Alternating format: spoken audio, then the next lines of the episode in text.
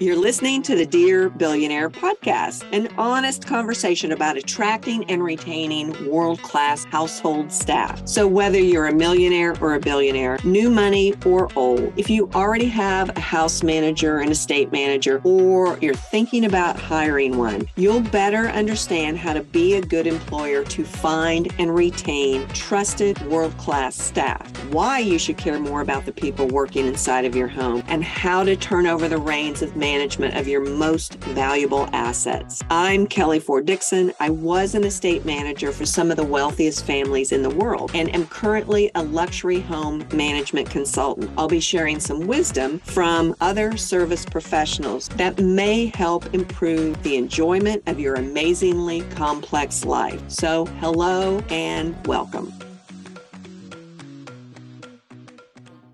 Let's talk a little bit first about the impact of having full time or part time housekeeping staff, household management staff in your home, your most intimate place where all of your secrets are kept, likely.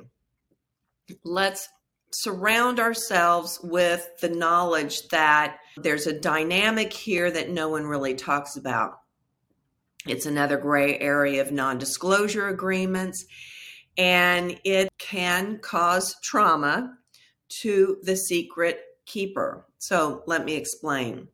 But first, why do we keep secrets? We keep secrets to protect our reputation, our relationships, someone's privacy, and to keep our jobs. Why would someone want to burden you with telling you their secret? Well, number one, they probably want to connect and deepen the friendship. They want you to know something about them that no one else knows. Or two, they want to just vent and hope that you won't judge them and you'll hold their secret in confidence. Three, they're telling you because they think you'll be a moral compass and that you'll push them to come clean with whatever it is that's happened. Or four, and the darkest part about that is some people divulge secrets to test your loyalty. But no one talks about this really as an impactful trauma producing event in private service. So that's why we're talking about it here. Let me take it another step further. Realize there are differences between your privacy, security, security of your family, a general secret, and we'll talk about that in a little bit, a lie, and a criminal act.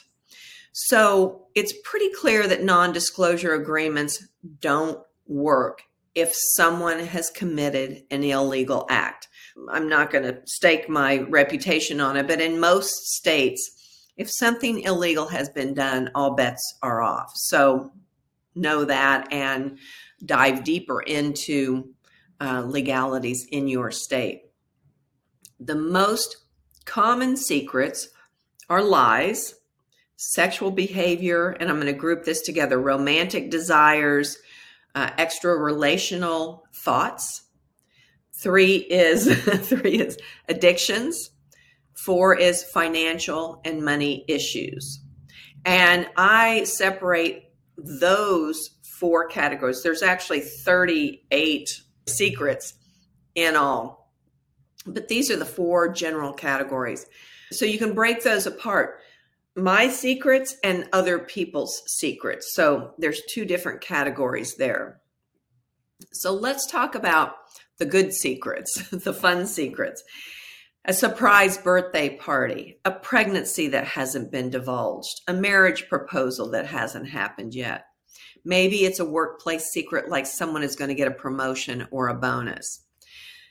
Then there's benign secrets, which are your financial worth, or a crush or an admiration. And then there are darker, more toxic secrets like knowing someone's going to get fired and not being able to say anything about it. Someone's having an affair. an illegal and or immoral act that, if known, would change someone's life. So we keep secrets from other people. And by doing that, whoever's secret it is and, and whoever's holding it, trauma can be induced by the anxiety that it takes to depress that information from your general knowledge. So, if someone's constantly pressing you, what do you know about this situation? Uh, and you're constantly needing to process your words before you say them so that you don't divulge the secret, that causes anxiety and depression and eating disorders, sleeping disorders, overspending, and, and all sorts of uh, addictions to cope. So it's not just a, hey, I've got a secret. My housekeeper knows it. What's the big deal? She's got a non disclosure agreement. That's why we're talking about this. It goes so much deeper than that. I did a um, coffee talk and a YouTube video a little bit earlier, maybe just about a month ago, about what private service professionals need to do to keep this secret a secret. And today I'm going to talk about what the homeowner, what the principal, what the employer needs to do so that their secrets aren't divulged to their staff, their household staff. And hopefully you're not in the category, and please, please, please don't let this be you, where you are divulging a secret to test someone else's trust. Let's don't do that in your household staff.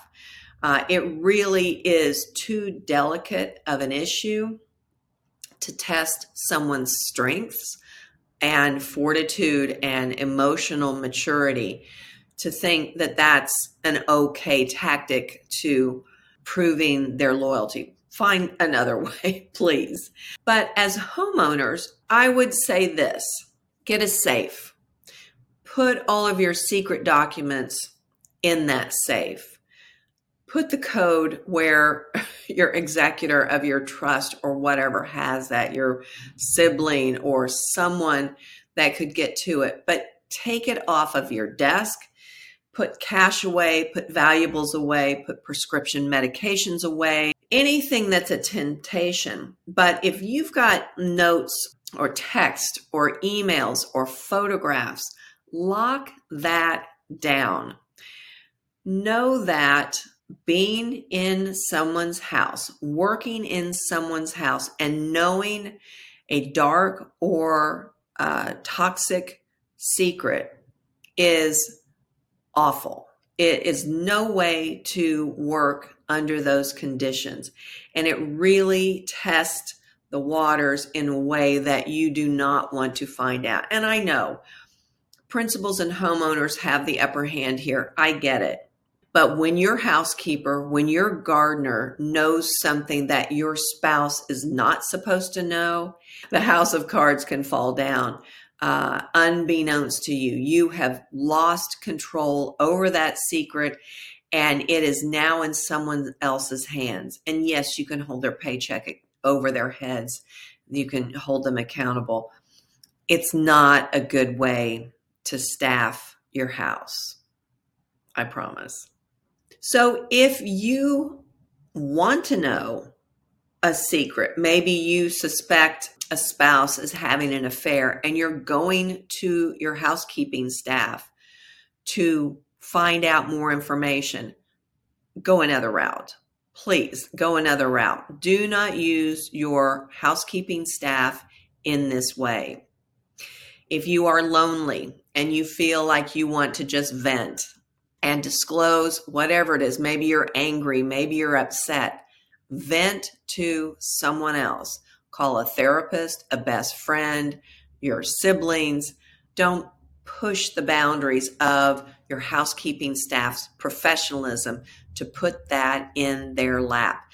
Realize that they're going to listen, they're going to smile, they're going to say they're going to hold that secret, and a little part of them is going to die inside, knowing now that they are burdened with that information. Do not take that as loyalty, take that as fear. And that's not a good situation. Again, why we're here long term, sustainable, win win relationships. That's what I've got for you this week. I hope it's helpful information, and I hope you'll check out our products and services on estatemanagementsystems.com. Thank you for listening to the Dear Billionaire podcast. Please check our show notes, find us on social media, and sign up for emails to receive promotions and notifications from estate management systems about our house management systems and services.